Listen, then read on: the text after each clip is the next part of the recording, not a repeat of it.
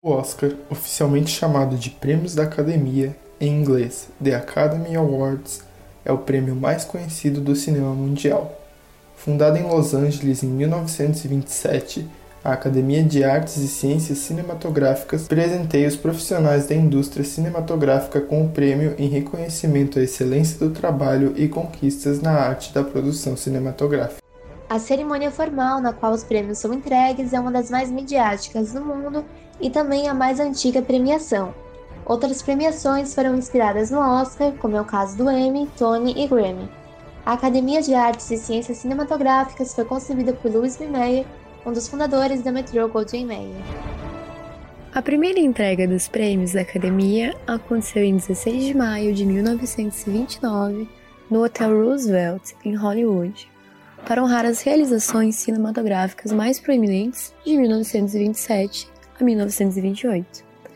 Desde então, o evento ocorre anualmente e nesses mais de 90 anos de Oscar, a academia teve que se adaptar aos movimentos sociais e a mudanças de pensamento da sociedade.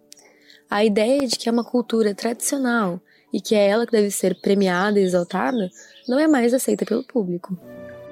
Neste programa, vamos discutir as transformações no Oscar de 2021, analisando como as questões de gênero, raça, diversidade e representatividade se tornam necessárias para o evento continuar sendo aceito pelo público.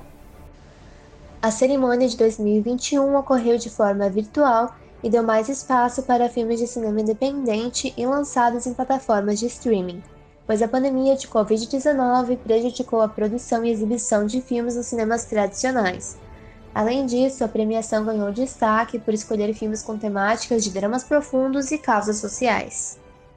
Um dos filmes premiados foi Nomadland, em que Fern, interpretada por Frances McDormand, faz as malas com sua van e parte na estrada explorando uma vida fora da sociedade convencional, como uma nômade moderna, após o grande colapso econômico de uma cidade empresarial na zona rural de Nevada, Estados Unidos. Em mais de 90 anos de premiação, a chinesa Chloe Zhao se tornou a segunda mulher a vencer a categoria de melhor direção com o filme Nomadland, ficando ao lado da diretora norte-americana Catherine Bigelow, que ganhou por Guerra do Terror em 2010. Essa novidade é consequência de campanhas feitas nas redes sociais em 2016 pedindo mais representatividade no Oscar. A hashtag Oscar So White, em português Oscar Tão Branco, pressionou a academia que em 2016 tinha 93% brancos e 76% homens entre os 6 mil membros do time de votantes. A vitória da chinesa Chloe se torna muito representativa após um ano em que a pandemia provocou discursos de ódio contra os chineses, e também por acontecer depois de um mês dos protestos do movimento Stop Asian Hate em português, Pare de Diários Asiáticos, ocorrido após um massacre em Atlanta, tirando a vida de seis mulheres asiáticas. O Oscar também foi marcado pela morte de George Floyd, que foi assassinado pelo policial Derek Chauvin em 2020 no estado de Minnesota. O curta-metragem Dois Estranhos, premiado na categoria de melhor curta-metragem de ficção, conta a história de um rapaz negro que acorda todos os dias para ser perseguido e morto por um policial branco racista. Ao longo do tempo, o curta mostra alternativas do personagem escapar do destino trágico e retrata o racismo e a violência que Floyd e milhares de outras pessoas negras enfrentam todos os dias. Para compreender essas transformações, é importante entender por que o Oscar se transforma. De acordo com a professora de cinema Ali Colasso, um fator crucial é a ascensão da internet, por possibilitar o maior alcance dos movimentos sociais e facilitar a organização de pessoas e ideias. Então, a gente vai ter essas organizações a partir da, da popularização maior da internet. Com isso, com essa mentalidade se disseminando no mundo, a indústria cultural precisa acompanhar essa transformação. Então, certamente as mulheres que despertaram pela nova onda feminista, né, desse lugar de opressão, elas não vão recuar, elas não vão regredir. Então, a indústria cultural não consegue mais vender, por exemplo, dentro do mercado cinematográfico de animação, é, animações né, em que a princesa indefesa é salva por um príncipe. Isso não vende mais. porque a mentalidade das pessoas está mudando. Por outro lado, também é preciso entender o contexto da indústria cinematográfica nos Estados Unidos, onde surgiu o Oscar. Né, que o cinema hollywoodiano ele está dentro de um contexto da indústria cultural e que o Oscar é um prêmio criado de Hollywood para Hollywood. É um prêmio para eles celebrarem o cinema que eles produzem e surge ali na década de 20, né, 1929, no, no auge da era de ouro de Hollywood, que é onde os Estados Unidos implementam um sistema, que é isso história do cinema, que é o, o sistema de estúdios e o sistema de estrelas. Né? Ele lança o cinema como um mercado e os filmes como produtos. Então, é a lógica capitalista aplicada dentro da indústria cinematográfica. Ele se torna uma indústria nesse momento, e o Oscar, ele é uma premiação para cultuar e premiar esse cinema produto. O Oscar é um evento que se transforma conforme as pautas da sociedade mudam e pressionam a indústria cultural a se adaptar. Mas é preciso se questionar: essa visibilidade é realmente suficiente?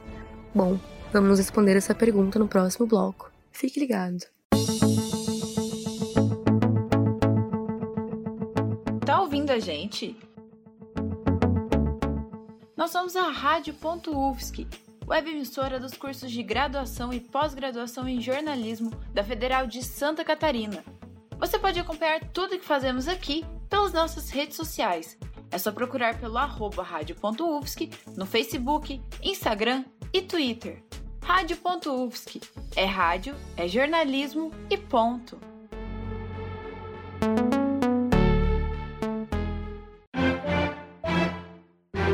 Por outro lado, também é preciso entender o contexto da indústria cinematográfica nos Estados Unidos, onde surgiu o Oscar.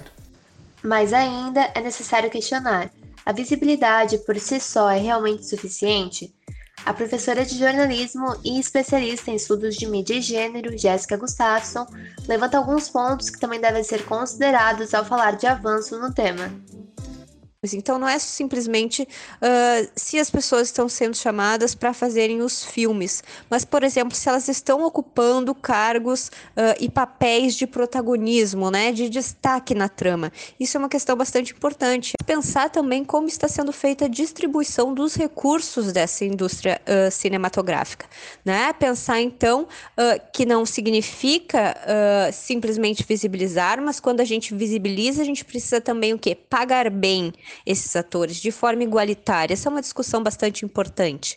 Né? Então, o que eu quero dizer é que a visibilidade impacta na representação dos grupos sociais dentro da sociedade, mas também impacta na vida material das pessoas. O evento levanta a questão do que é de fato considerado cultura pela academia, especialmente no que tange às produções fora do círculo erudito. É preciso levantar pertinentemente o debate acerca do elitismo cultural, e falta de diversidade nos solos de Hollywood. A estudante de jornalismo e integrante do programa Cine Ponto, veiculado pela Rádio UFSC, Yasmin Mior, fala um pouco sobre o reconhecimento do trabalho das mulheres na indústria cinematográfica. Ver que as mulheres estão crescendo nesse ramo cinematográfico é muito bom e principalmente as mulheres estando crescendo, junto delas vem uma maior representatividade e vem junto também a, a luta feminista, vem junto todo todo esse esse momento que nós estamos querendo para nós mulheres desde sempre, né, que é igualdade e respeito para todas nós. Então, eu acho que essa é uma das principais questões que vem sendo que vêm sendo alteradas nas premiações de antigamente para as atuais. Este programa foi produzido por Luiz Abreu, Nicole Piccolo e Vitor Botti para a disciplina de Áudio e Rádio Jornalismo do curso de jornalismo da Universidade Federal de Santa Catarina, com a orientação da professora Valciso Culoto, do técnico Luiz Roque Bezerra e do monitor Matheus Tizen.